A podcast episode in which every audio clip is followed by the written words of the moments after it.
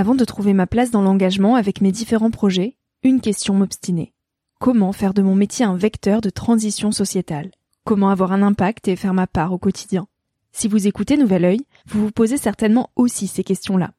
Et si j'ai choisi la Green Management School pour soutenir mon podcast, c'est parce que ça peut réellement vous aider à vous y retrouver. Se former au métier de la transition écologique, ce n'était pas si accessible il y a quelques années, mais ça l'est aujourd'hui. Ça l'est tellement que l'on ne sait plus qui croire, quelle formation entreprendre, ni ce que ça vaut. Alors j'ai fait les recherches pour vous, et j'ai trouvé l'école que j'aurais tant aimé faire il y a quelques années, quand j'étais paumée. Des cours approfondis sur le climat, la biodiversité, l'agronomie, la géopolitique, mais aussi sur les modèles économiques vertueux, le tout dispensé par des spécialistes et des personnalités inspirantes. Créer un autre lendemain que celui qui s'annonce, c'est leur mantra, et derrière cette idée, la mission de Green Management School est de former de nouveaux managers capables de transformer les entreprises et les organisations de l'intérieur. Toutes les informations sont en description. Merci à Green Management School de croire en nouvel œil en soutenant cette saison de podcast. Tout de suite, place à un nouvel épisode. Salut à tous, je suis Victoria Guillaumont, j'ai 21 ans et je vous souhaite la bienvenue sur Nouvel Oeil. J'avais envie de partager quelques prises de recul à un âge où l'on se cherche, où l'on construit son chemin, dans un monde de plus en plus incertain. Un monde où les réseaux sociaux sont omniprésents, où les informations viennent dans tous les sens, et où trouver sa place est souvent une belle épreuve du combattant. Alors je pars à la rencontre de personnalités et de personnes inspirantes qui se sont posées il y a quelques années les questions que l'on se pose aujourd'hui. Ces personnes qui, de près ou de loin, ont rêvé, ont osé, ont expérimenté, et qui ont de jolis messages à nous transmettre pour nous aider à avancer d'un pied plus sûr dans la vie. Parce que tous, on a besoin de conseils, d'inspiration et de vagues d'espoir auxquelles se raccrocher. Alors le temps d'une trentaine de minutes, je vous invite à emprunter un nouvel œil pour regarder le monde sous un autre angle. Pour vous recentrer sur ce qui est essentiel et sur qui vous êtes, pour vous aider à trouver votre chemin et surtout à oser.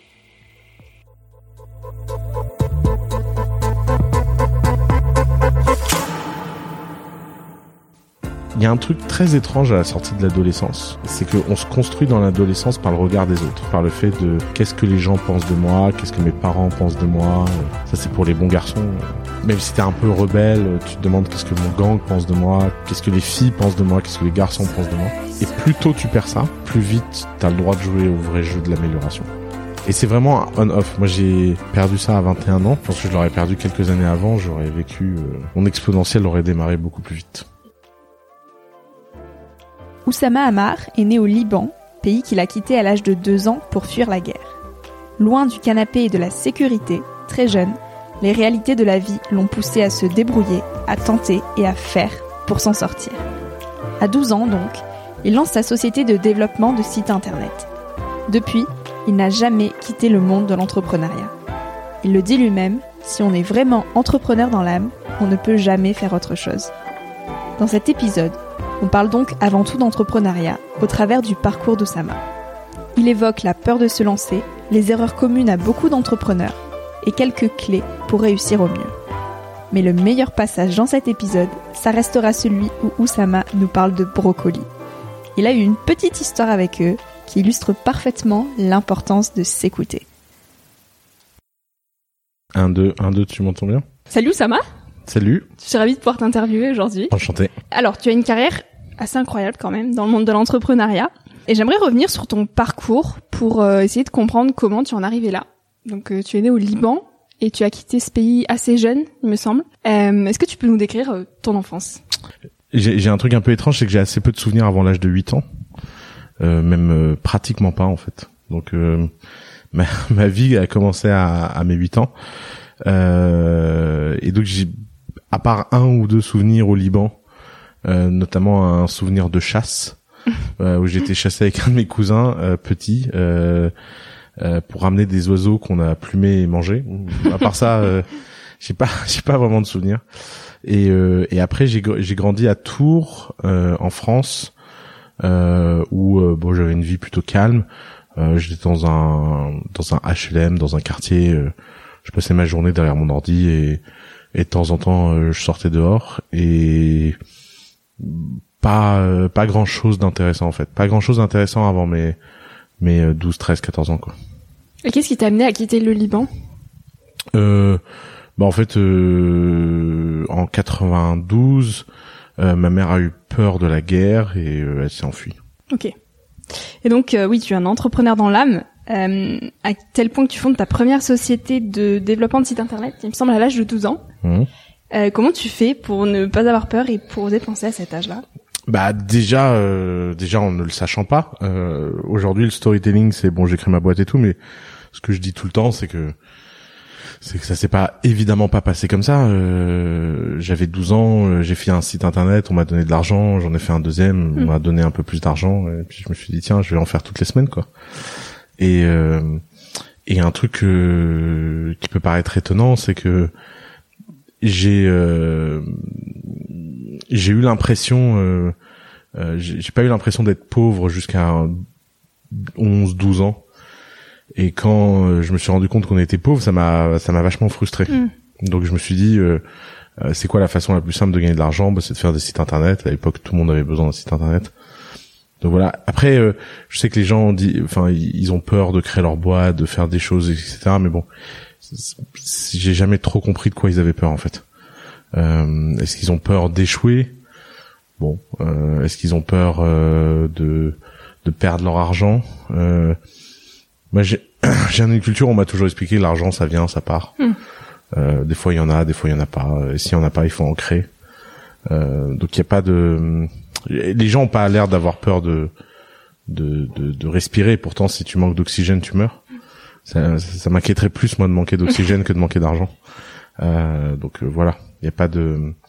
J'ai jamais eu cette culture. Euh... J'ai jamais vécu ça comme un challenge ou un ou quelque chose qui était important. Ça m'a paru très très très très naturel.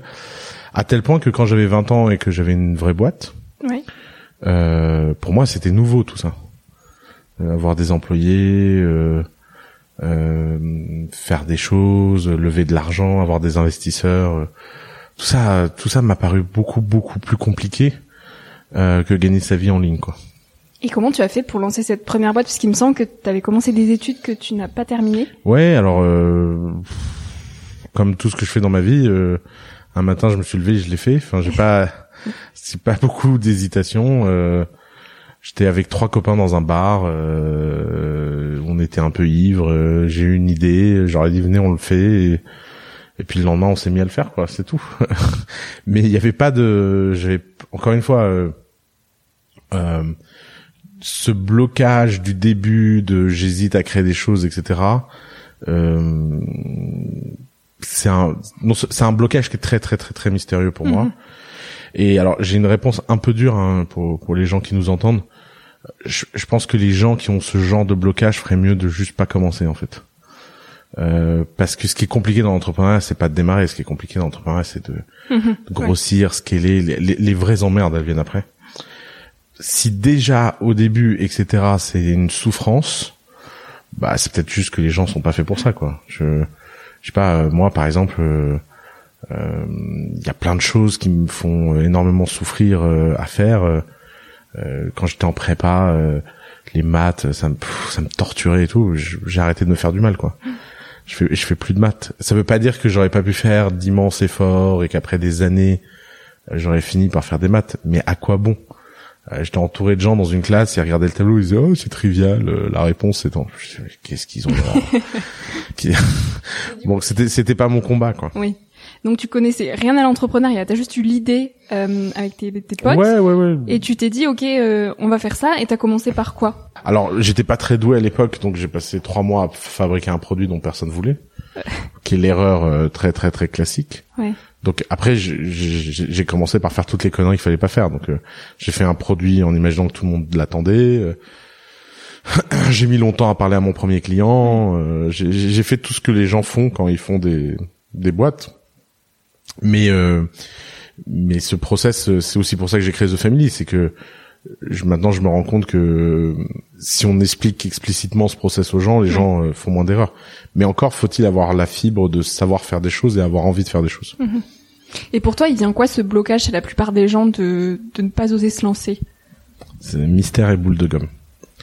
Euh, je, je sais pas. Je... Après, euh, l'entrepreneuriat, c'est pas fait pour tout le monde. Mhm. Euh, c'est peut-être... euh, euh, tu, tu vois, par exemple, moi, j'ai toujours détesté les brocolis. Euh, mais vraiment, je, je, je trouve ça infect. Ouais.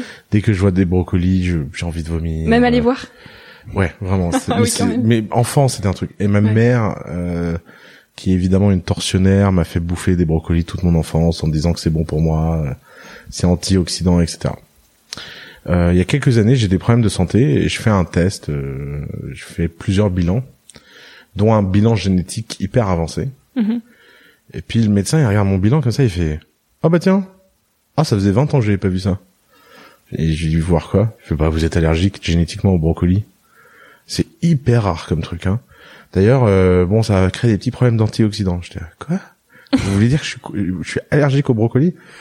Et, et j'en ai vraiment voulu à ma mère.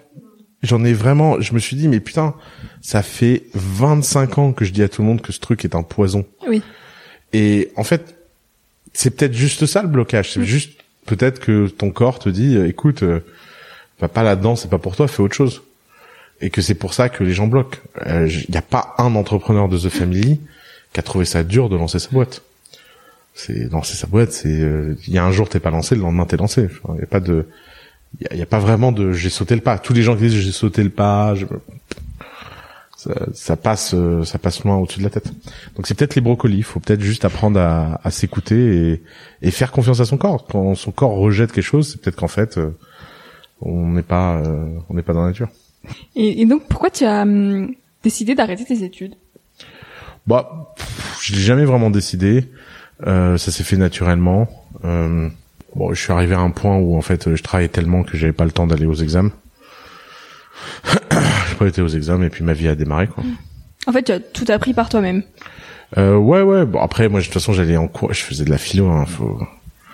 Je faisais pas non plus des études. euh, J'ai pas appris grand chose de concret, quoi. Pourquoi Hein. la philo? Qu'est-ce qui t'intéressait là-dedans? Oh, c'est honteux. Euh... Il fallait que je fasse des études pour faire plaisir à ma mère. Ouais. J'avais pas envie d'aller en école d'ingénieur parce que je savais qu'il fallait travailler. Mhm. Alors je me suis dit bon, qu'est-ce que je peux faire qui prend pas trop de temps et dans lequel euh, la proportion fille-garçon dans la classe était en ma faveur. Et donc, euh, donc je suis tombé sur la philo quoi. Et, euh, et après bon, euh, les mauvais profs étaient vraiment mauvais, les bons étaient vraiment bons. C'est des c'est des matières qui vivent en dehors de l'espace et du temps. Enfin, il y a des il y a des gens, ils sont philosophes professionnels, ils ont jamais fait une minute de philo dans leur vie, ils ont fait de l'histoire de la philo.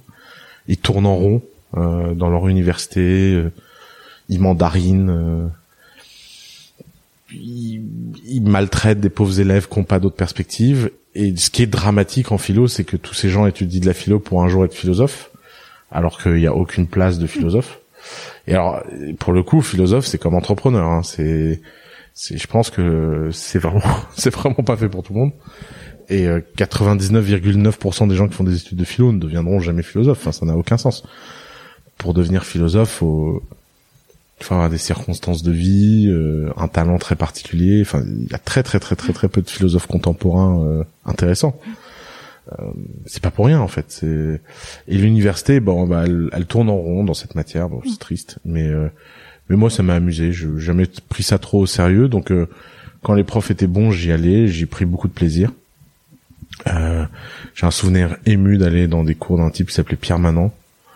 Euh, un mec qui s'appelait Vincent Descombes, euh, Descola, Pascal Ludwig. C'était des...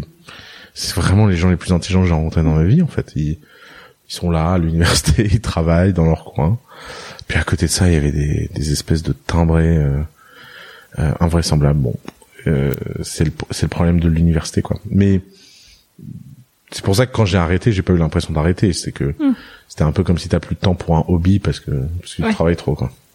Et pour toi, qu'est-ce qui manque à, à l'école Enfin, l'enseignement de manière générale? Qu'est-ce qu'on nous apprend pas? Qu'est-ce qu'on devrait nous apprendre? Bah l'école c'est une institution étrange parce que euh, c'est une institution remplie de problèmes mais qui fonctionne bien. Euh, l'école, ça a sorti de la pauvreté euh, et ça a créé une classe moyenne euh, hors du commun. Donc, euh, il y a quand même toute une génération euh, qui est euh, le résultat de ce, qui, ce que l'école fait. Alors, l'école, le problème, c'est que ça... C'est le piano. Moi, c'est à cause du piano, là, Sofiane. T'as vu, Sofiane, à cause de toi, je baille. Euh, donc, l'école, ça marche pour 80% des gens. les 10% les plus doués et les 10% les moins doués souffrent à l'école. Que l'école, ça a la haine du singulier. Après, il faut pas jeter le bébé avec l'eau du bain. L'école, ça reste la voie euh, rêvée pour euh, donner des compétences euh, et faire que les gens aient une carrière et une vie. par exemple, souvent les gens sont étonnés, moi, que j'encourage mes neveux et nièces à faire des études. Les gens disent, mais ah bon mais c'est pas innovant et tout. Oui, bah, ça va quoi.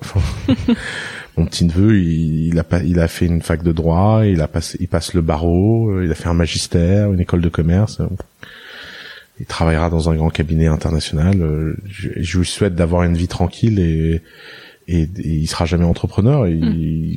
D'ailleurs, il est très heureux. Alors lui, il a vu de l'intérieur ce que c'est d'être entrepreneur, ça lui donne pas du tout envie.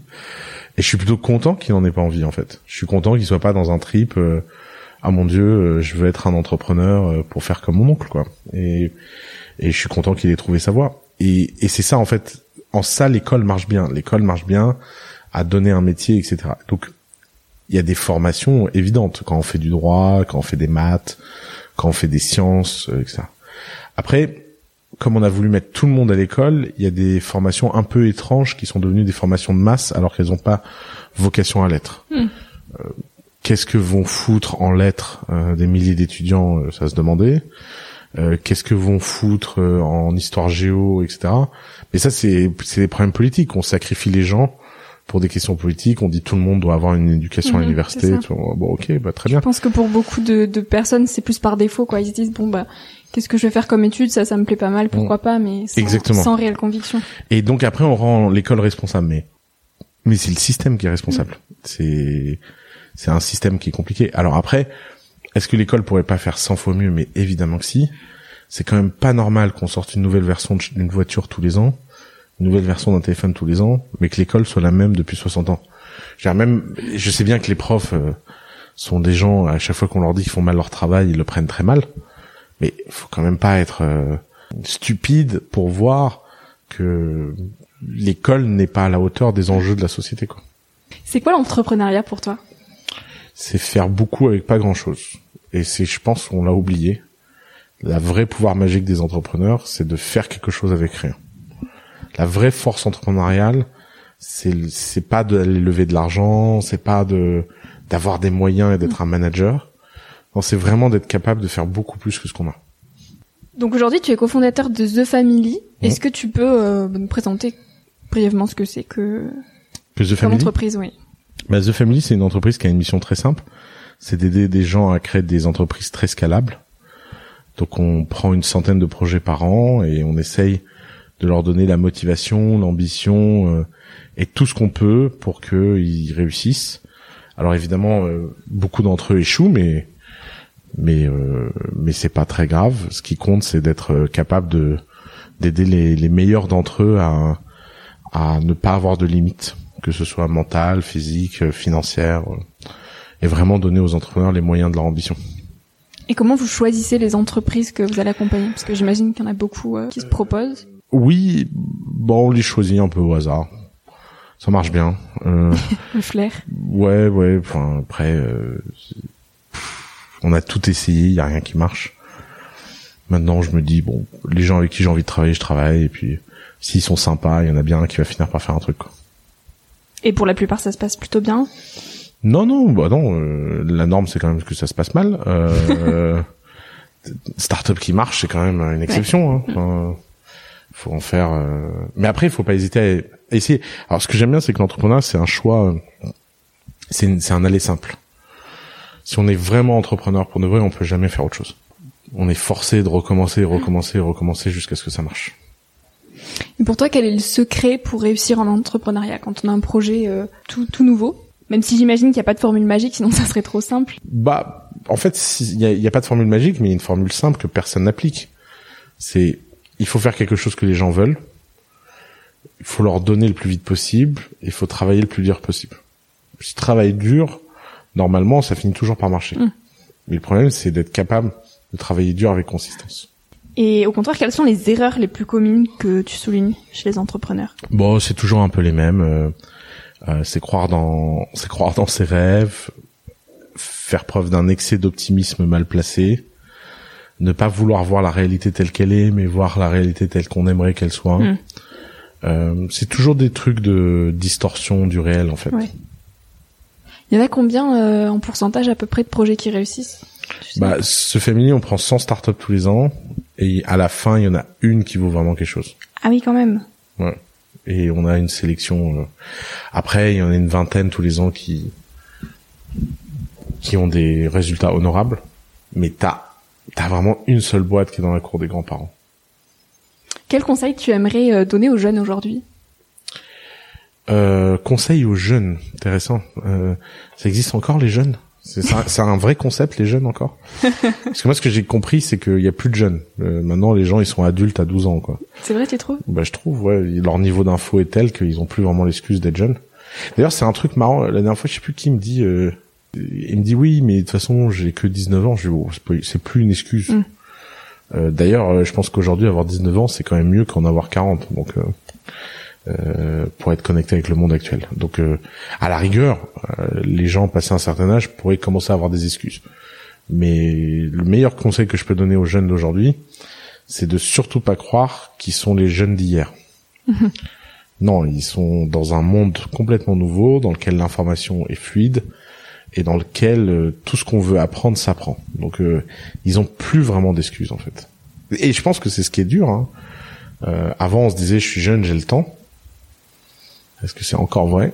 Moi, je pense pas. Je pense que la compète, elle est devenue, euh, elle est devenue intense, et je pense qu'il y a beaucoup de gens qui qui supportent pas. Tout le fait du plus tôt possible trouver ses vrais critères de succès, de trouver des critères qui font qu'on ne s'évalue pas par rapport à ce que les autres font, mais par rapport à un vrai critère de bonheur personnel.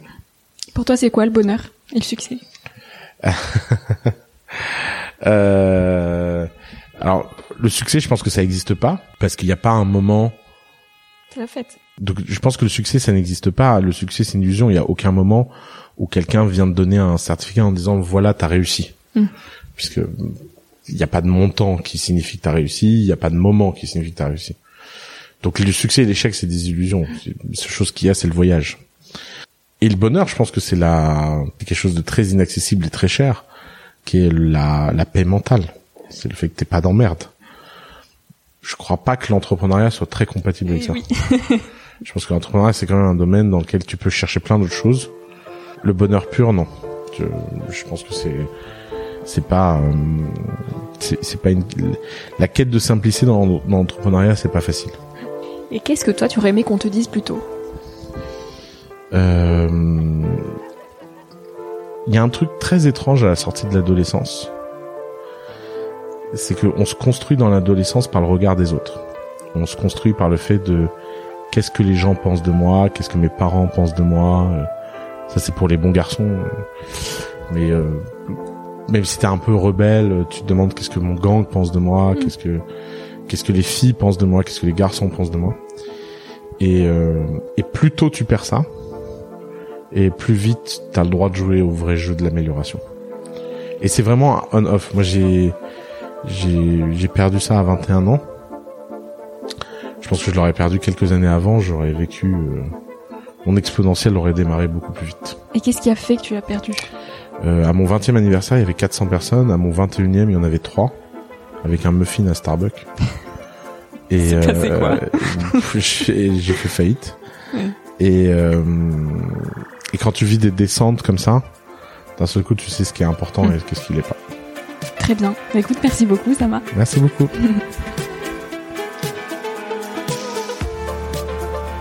Merci à toi d'avoir écouté l'épisode jusqu'ici.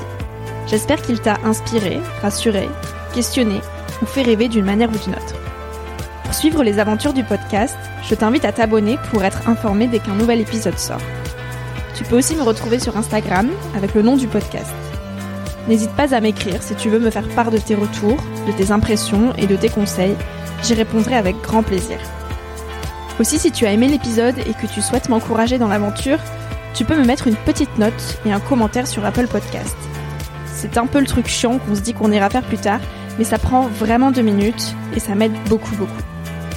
Je te dis à très bientôt pour un tout nouvel épisode. En attendant, savoure la vie comme il se doit et fais des choses folles.